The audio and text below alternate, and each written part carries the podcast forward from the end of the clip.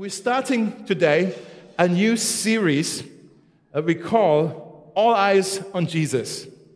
All Eyes on Jesus, and over the next weeks, today and over the next weeks actually, we want to walk and actually go on a journey through the book of Mark.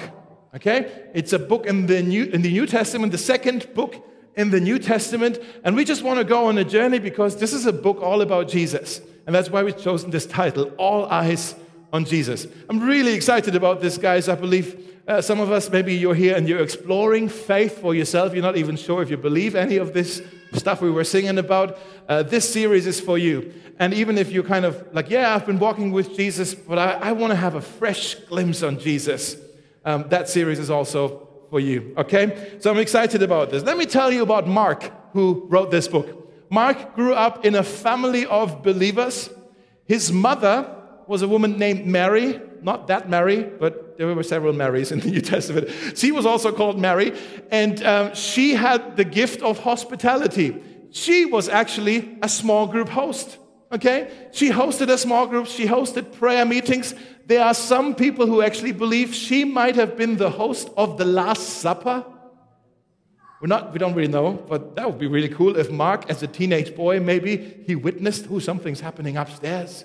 Who knows, right? But so he kind of grew up in that environment. He was the cousin to a man named Barnabas, who we read about quite a bit in the book of Acts.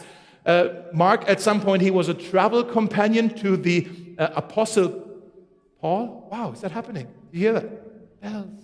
Oh. Can I confess something? I know it's too early, but I've put on Christmas music already this year. Like bells, yeah. Like this morning, actually, just for fun. Jingle bells. I'm weird, right? But it's never too early for Christmas music. Anybody else?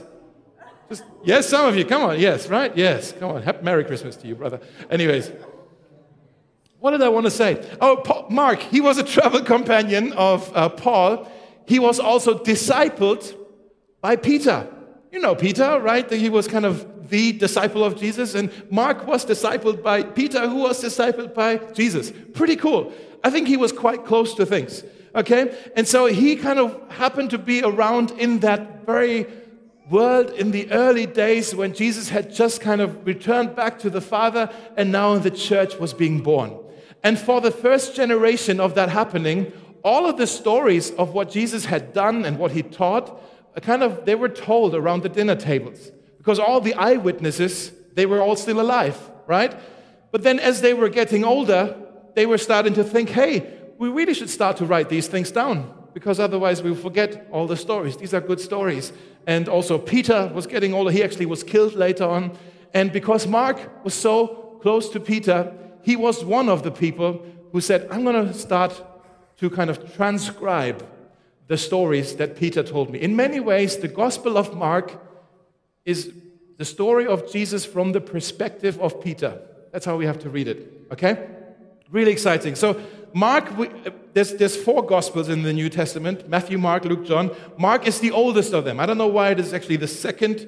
Like, it's not chronological. Matthew is placed first and then Mark. But Mark is actually the oldest Gospel that we have. And so he started to write down this Gospel, which nobody has ever done before, apparently. So I imagine that must have been quite funny. Like, hey, Mark, what are you writing there? I'm writing a Gospel. Like, what is that? That's not a genre that we know of, right? Is it a biography? No, it's more than a biography. This is a challenge, right? And because it really is a challenge.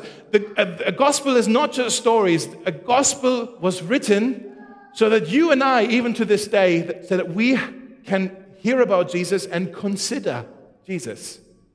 Actually, in Mark chapter 8, we'll get there, maybe this is the central question or the key question in the entire Gospel of Mark, where Jesus turned around to his disciples and he asked them, who do you say I am? In other words, he's asking them, what do you think of me? Who do you think I am? That's a really good question that I'm asking you today. You may have grown up in church, like Mark, or maybe you haven't. But that's a question that I think all of us need to kind of come to terms with. Like, what are you going to do with this Jesus that this gospel talks about? It's a very personal question. We're doing this series because I hope it helps us all to find an answer to this question Who do we think Jesus is? Okay? I don't know if you know how to answer that question already. If you don't, just come along on the journey with us. Mark, in his gospel, right in the beginning, he gives us his answer of who he thinks Jesus is. In the very first verse, it's a kind of an introduction verse that many of you, maybe you read it and then you keep on reading because it's just like blah. But it's such a deep sentence, actually. If you look on your piece of paper or if you have your Bibles, Mark chapter 1, the very first sentence says this: the beginning of the gospel of Jesus Christ, the Son of God. That's his introduction. The beginning of the gospel of Jesus Christ, the Son of God. He tells us already who he thinks Jesus is. You know, when we read this, we think Jesus and Christ, they're synonyms. You know, you say Jesus, I say Christ, Jesus. There you go. Actually, that worked. Come on. Yeah. Right? And we think, you know, Jesus is his first name and Christ is his surname, maybe, you know, like Jesus Christ. But actually, Christ was not Jesus' surname. Jesus was his name. Yeshua is actually what they called him, right? In Aramaic, sort of, yeah. And then Christ was his title. Christos in Latin means anointed king. The Hebrew word is Messiah. Here's what he's saying. Jesus, the Messiah. This is the gospel of Jesus, the Messiah. And he also adds, the Son of God. That's powerful, guys, because he's saying, Jesus, you can look at Jesus, but he's not just an inspiring teacher. He's not just a good example. Jesus is the one who has been sent by God, who has been anointed by God. He is the king that God has brought. He's the one the world has been waiting for. That's what Mark is saying here. And he says his arrival begins here in this moment with an announcement, with the fulfillment of a prophecy. Let's keep reading verse 2. It is written in Isaiah, the prophet, I will send my messenger ahead of you who will prepare your way. A voice of one calling in the desert, prepare the way for the Lord, make straight paths for him. And so John, that's John the Baptist, John appeared. Let's pause right here. So he's quoting an Old Testament prophet named Isaiah. And Isaiah had already foretold that before the Messiah would come, there would be a messenger out in the wilderness who would speak up. And he would say, the Messiah is about to come. Prepare. Prepare the way. Prepare your hearts. Make the path straight. The Messiah is now about to come. And everybody knew, hey, Isaiah said before the Messiah would just pop up, there would be this kind of announcement out in the wilderness, apparently. That's what Isaiah said. And then a couple hundred years after Isaiah, there was another prophet named Malachi, who was the Italian prophet. Not many scholars know this. Malachi. Okay, so Malachi. That's a stupid joke. Okay, so Malachi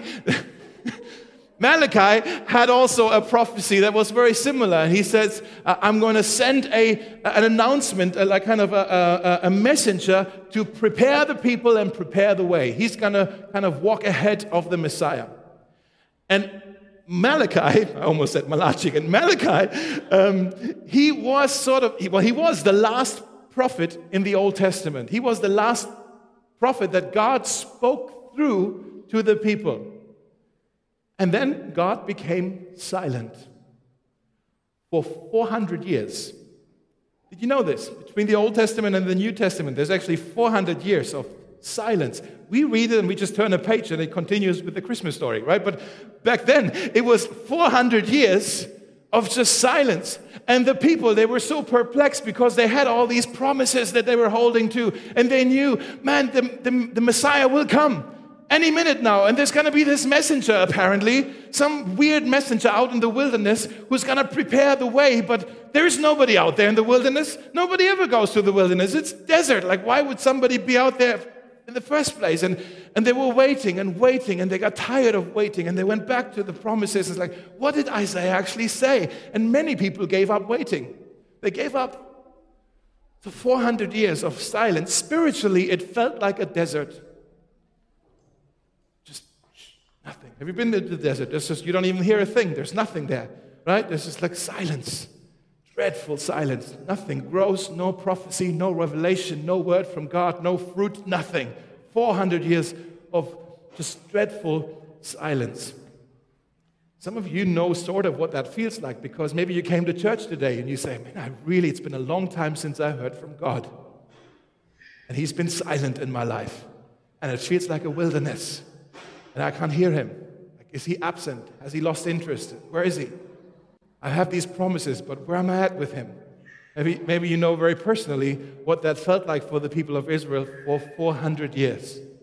But then, after 400 years, there was a voice in the desert. Guys, we don't get how much of a turning point that was when God raised John the Baptist to be the messenger in the wilderness who would kind of prepare the way for Jesus the Messiah. When kings and queens or presidents arrive somewhere, they don't just arrive unannounced, right? Like maybe if it's an informal thing, but normally when it's a kind of a formal thing, a formal like gathering, a dinner or something, there's a whole procedure. Everybody else has to arrive first, and they'll be the last ones to enter the room. There's maybe trumpets, like, boop, boop, boop, and then there is a messenger who will say something like, ladies and gentlemen, the president of the United States, whatever. Everybody stands, everybody claps, there's this whole procedure. You roll out a red carpet. That's what John the Baptist was doing. He was rolling out a red carpet. He was saying, hey, I'm announcing power that is about to arrive here. Let me explain it this way. How many of you don't have to be embarrassed about this, how many of you have used a €9 ticket in the last 3 months to travel somewhere outside of Berlin, right?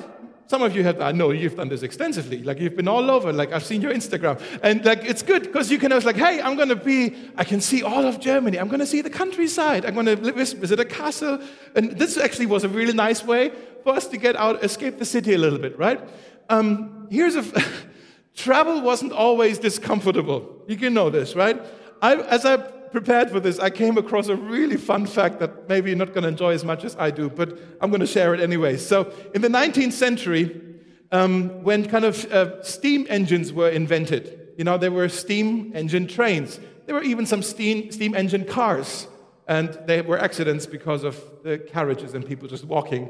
And they didn't expect a steam engine car to just roll over you, like all that stuff. And so they were afraid that there would be all these accidents in traffic. And so the government had passed a decree called the Red Flag Act. You heard of this? Anybody? So basically it says that any steam engine train or any steam engine car can go no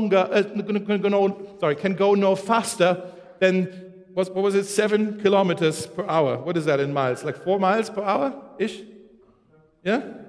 Let's just say 4, okay? 7, we're in Germany. 7 km/h, okay? 7 kilometers.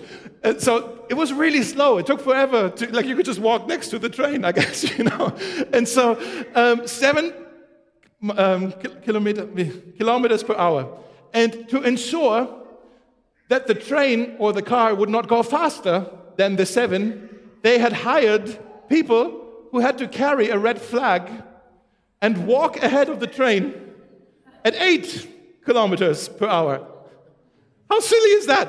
Like there was just this poor, like 150-ton engine, and here was this skinny dude, like trying to jog with 8 kilometers per hour. If you ever needed an incentive to go 8 kilometers per hour because there's a train behind you, like that would be it. Like, how stupid is that law, right? Only politicians would come up with something like this. Like, we're going to carry this to make sure, like, and people would look, what is this guy doing over here with the little flag? Well, he's announcing a train. He's saying, watch out, people.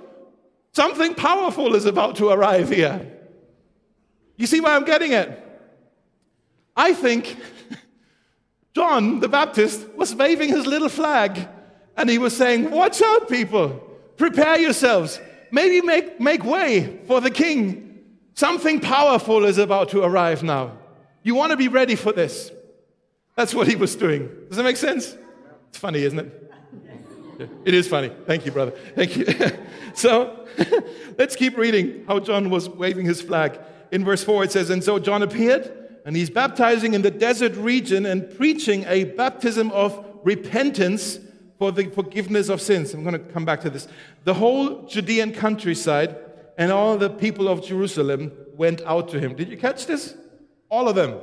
All of Judea, all of Jerusalem, they all went out into the wilderness to see John the Baptist. They were confessing their sins. They were being baptized by him in the Jordan River. John wore clothing made of camel's hair. That was a scratchy thing to wear, with a leather belt around his waist, and he ate locusts and wild honey. And this was his message: "After me, there will come one more powerful." You see how he was waving his flag? After me, something powerful is about to arrive, more powerful than I, the thongs of whose sandals I'm not worthy to stoop down and untie. I baptize you with water, but he will baptize you with the Holy Spirit. How many of you, some of you I know, you work in marketing and you do advertising, and you know that sometimes it can be a clever thing to get a celebrity to do a celebrity endorsement, because what you're hoping for is image transfer. Right? People like this person, and maybe they will like our product. Sometimes these things make sense, like when Lewis Hamilton is making advertisement for Mercedes cars. He's like, yes, he drives race cars. He knows about cars. I trust him. Maybe I'm going to buy a Mercedes. Sometimes it's less obvious, like why would we trust George Clooney's taste in coffee? It's just like, what made him an expert? Like, it doesn't make sense.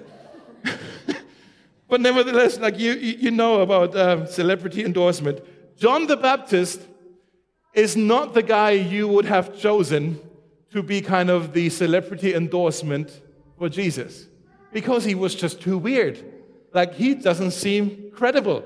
He doesn't seem trustworthy. He's actually hurting the brand, right? He's a weird dude, a freak in the desert. Like, we've just read about him. He was a peculiar man in a very strange place, wearing unusual clothes, and he's even eating organic food before there were organic food clothes. Like, he was the first hipster. Let's call him that, okay? He was the first hipster. And everybody, what a strange character. What a weird, like, locusts and wild honey. It's just all really bizarre, and yet people flocked to him.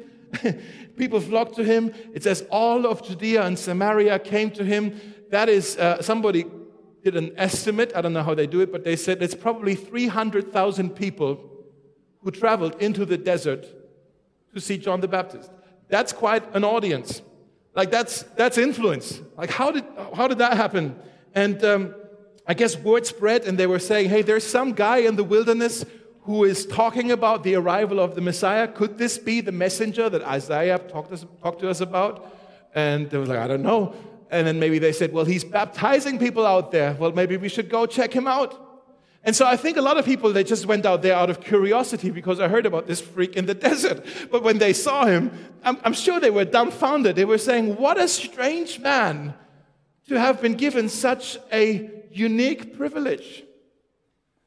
Just hold on to that thought a little bit, because some of you wives, that's what you think every morning when you see your husband waking up. What a strange man to have been given such a unique privilege to be married to me. It's true.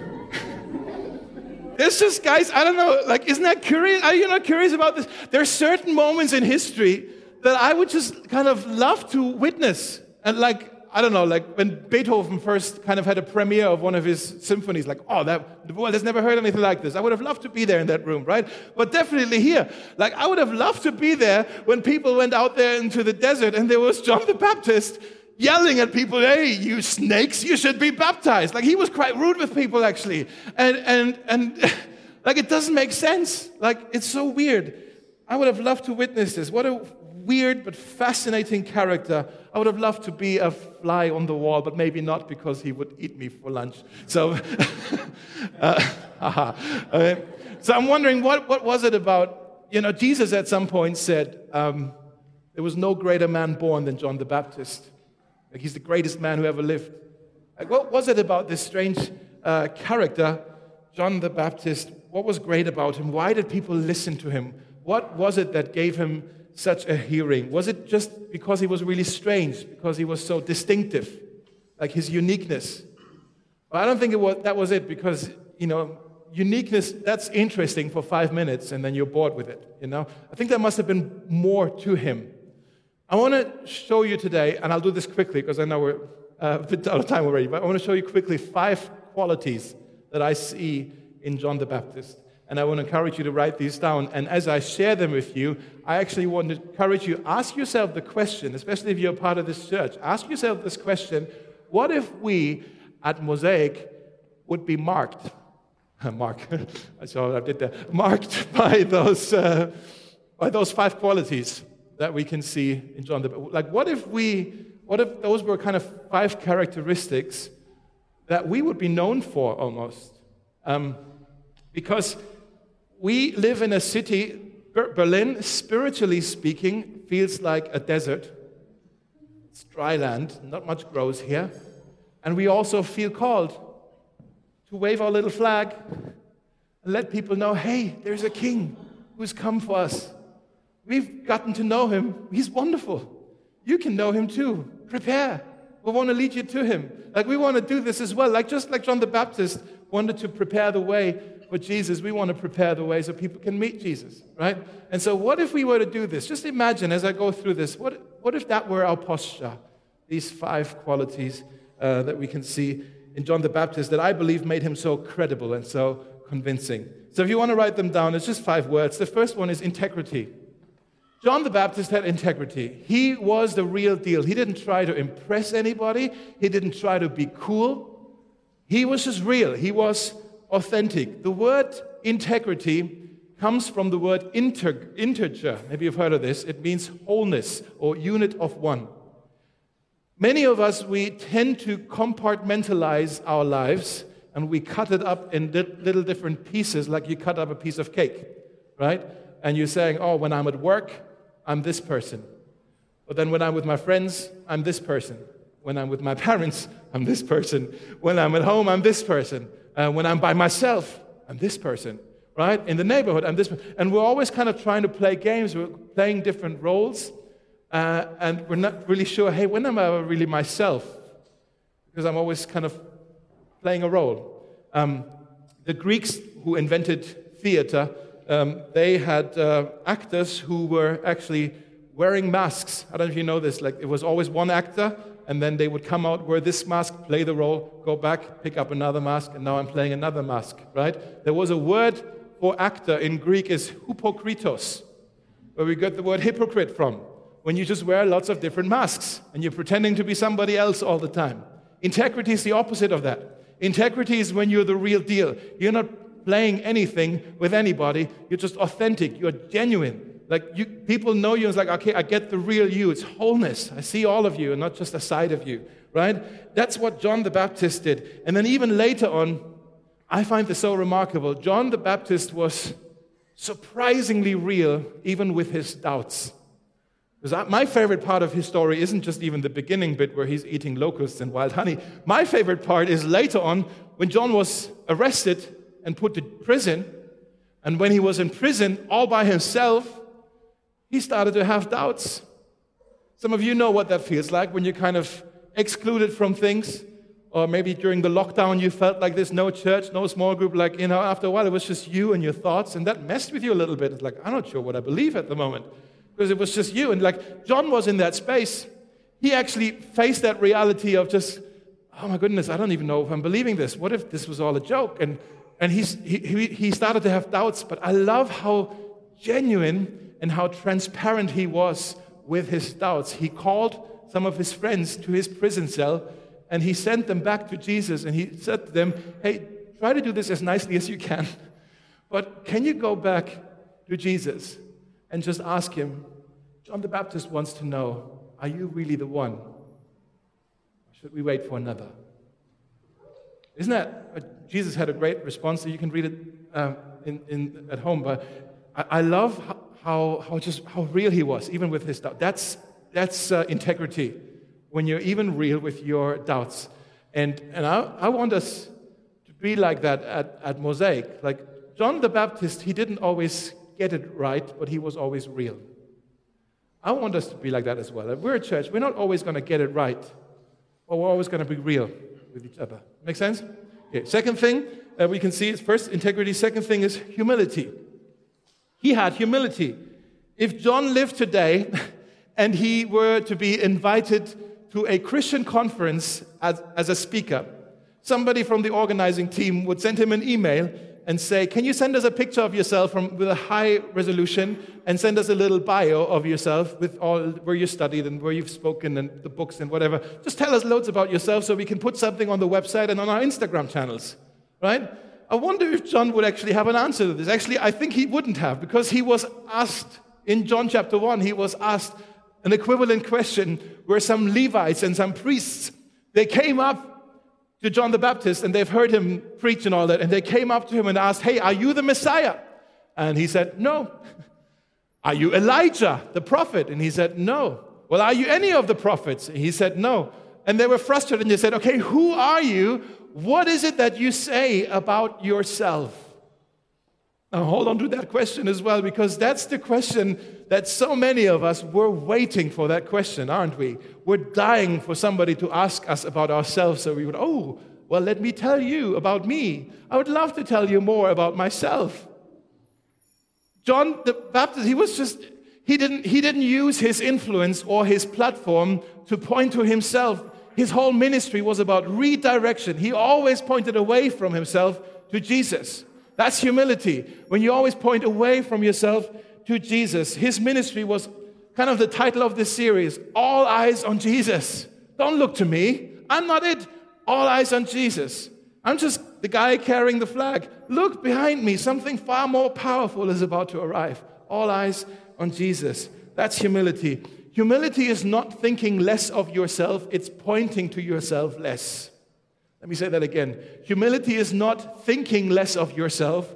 It's pointing to yourself less. That's what he was doing. And later on, Jesus started his ministry and actually gained quite a followership. Some of the followers that were with John the Baptist actually ended up following Jesus. And John could have said, hey, Jesus, your ministry is hurting my brand. I'm losing all my followers over here. He didn't say that. What did he say? He must increase, I must decrease. What if that were to be our motto at Mosaic? Jesus' name must increase, our name must decrease. Guys, the heart of this church is not for Mosaic to become known in Berlin. The heart of this church is for Jesus to become known in Berlin. And I'd love for nobody to know of this church if the name of Jesus becomes known in Berlin. Does it make sense? Humility, we need to learn this. The third thing that he had was authority. He had authority. He had a word from God. He was sent by God. There seemed to have kind of blessing on him from God. He was. What do I want to say on that? It was the message that gave the authority to the messenger. Okay, John was all about the word of God. He was a man of the word of God. Let me say it this way. There's a question that I believe everybody in life needs to try to answer for themselves, and that's basically, what is the final authority in my life? Have you ever thought about this? What is the final authority in my life? In other words, what has a say in my life? Is it like my parents? I want to please them. Or is it my children? I want to please them. Or is it my friends? Is it my boss? Is it influencers and social media? Is it a book you've read? Is it a song, a movie? Like, what is it that has the final authority in your life? Whatever or whoever you submit to becomes your master. Whatever or whoever you submit to becomes your master. And John made the word of God his final authority. And I want that to be true for Mosaic as well, that we're not going to compromise on the word of God. It's like, hey, we're actually serving underneath this book. This is our final authority. Whatever God says for us to do or promises, we're going to hold on to this. This is what we're going to go by. This is what God said to us. It's his word. It's our final authority. And I've noticed that God puts favor and anointing on those who are submitted to him. Have you seen this? Like an obedient heart is an anointed heart. And there's kind of, it's a paradox almost. Maybe you want to write this down as well. God gives authority to those who surrender to him. That's a paradox, because it's like surrender, but then you're getting authority that gives you a voice. Like, that's weird. But I believe that was a secret to John the Baptist that if we have more time, we could unpack it a little more. But let's continue on. The fourth thing that he had was clarity. He had clarity. He had a way to proclaim deep things in a very, very simple way.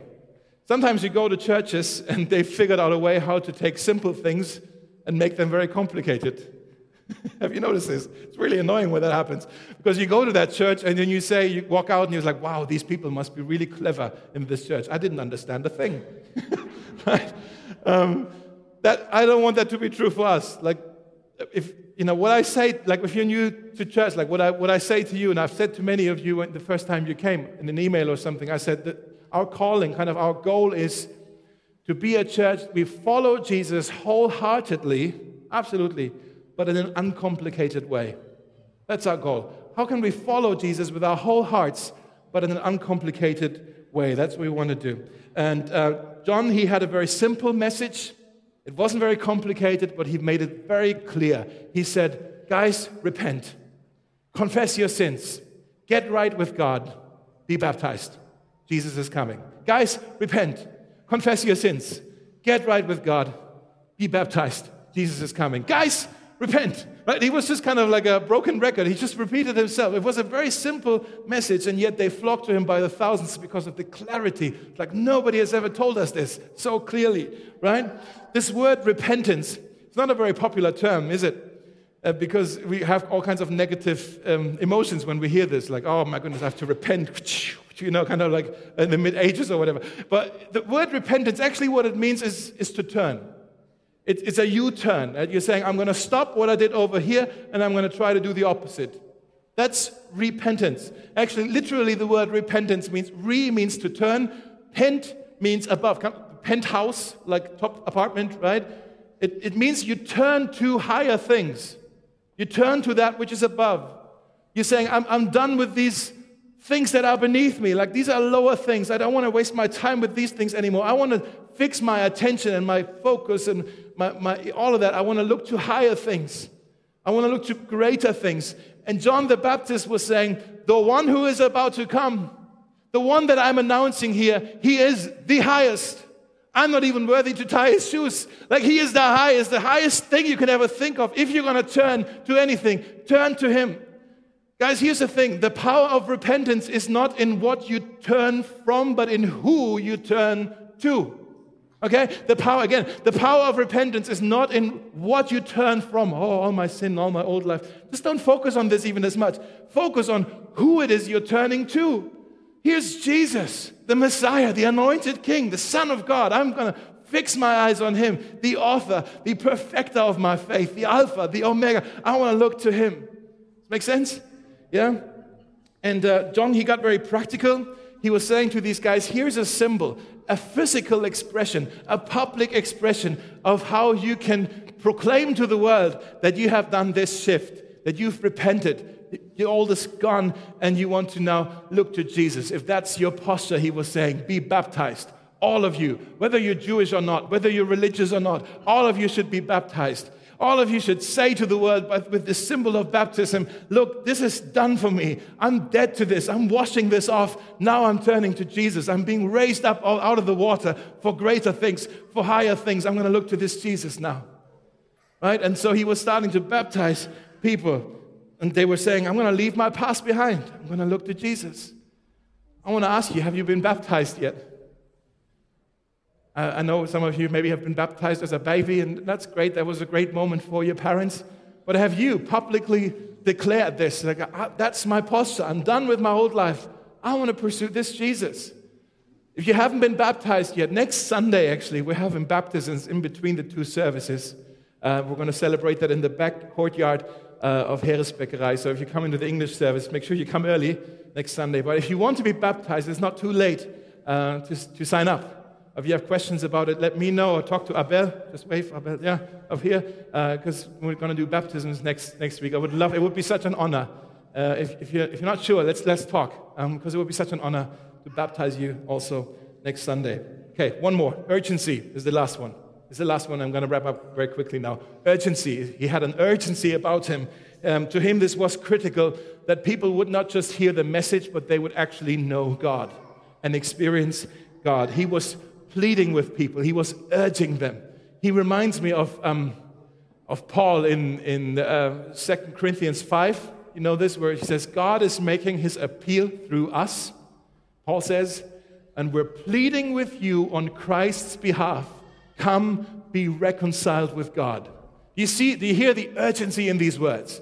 This isn't just, we're pleading with you on Christ's behalf. No, I think as Paul was writing this, like he broke his pen. He was like, I'm pleading with you. Come on, be reconciled with God, right? And I think John the Baptist was the same. Like, come on, guys, the king is coming. Leave your past behind. Get right with God. Prepare your hearts. It's happening now. This is a new day. This is a good thing. Let's rejoice. Like, there was an urgency about him. Man, you know the opposite of urgency? Complacency. That's dangerous ground. Complacency is when you're satisfied with the status quo. And kind of like Nehemiah last week. Remember when you were here? How Nehemiah, at the end of building the wall, he was almost done and he was tempted to compromise and just kind of finish the job halfway done. Well, not halfway, almost done. And to say, oh, we've achieved most of what we had vision for. No, I don't want to be complacent. I don't ever want to be satisfied with what we have. I want us to have an urgency about us. My greatest fear for Mosaic is that we would become comfortable. You know? That we would get comfortable and we would just like, that we would be happy with less than what God has called us to. That would be so sad. That would be such a waste. We should pray, guys, for one another. We should pray, God, steer us up with an urgency. It's not comfortable, but give us an urgency, God. Move us out of our comfort zone. Forgive us when we got too comfortable and too complacent. Lord, move us out of this place and help us to raise our voice in this barren land in Berlin. Help us to raise our little flag and say to people, look, you probably think we're really weird. We look weird. John the Baptist was weirder, but we're also really weird. Fair enough. But listen to this. Catch this. God has sent his Son. The Son of God came for us, and he prepared a way for us through the desert land so that we can know God, the Father. And so we're pleading with you on behalf of this Jesus. Come. Be reconciled to God. Right? Let's pray together. Jesus, we thank you for John the Baptist. What an odd character you have chosen to prepare the way for you.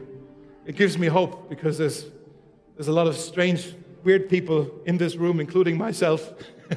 And that doesn't scare you. Actually, you love using weird people. That's a good thing. But we also see that this wasn't a clown. There was an earnestness about him, and he was the real deal, and that it really inspires me, that I want this to inspire all of us as a church. Lord, I pray that you would also help us to cultivate these qualities that we've seen in this man, his integrity, that he wasn't a hypocrite. He was the real deal. Even when he had doubts, he didn't always get it right, but he was always real. His humility, that he was not pointing to himself, trying to build his own brand, but he was always redirecting the attention, pointing people to you, Jesus. His authority that came from just a deep love and respect for your word and a submission to it. Lord, I pray that you would teach us more on what that actually means for us today. And then his clarity, Lord. He had a way about him to be absolutely clear and invite people in to repent, to turn, and see the highest one, Jesus, you. And then his urgency, Lord. I want to pray that for us, that you would steer us up with an urgency and send us out of our comfort zone and into new promises and new land and new places, new people in Berlin that you have on your heart that you want to reach through us, Lord. We put our yes on the table. We say, yes, Lord, whatever it is that you want to do in us and through us, we say yes to it, Lord. Have your way with us, we pray in Jesus' name. Amen. Amen.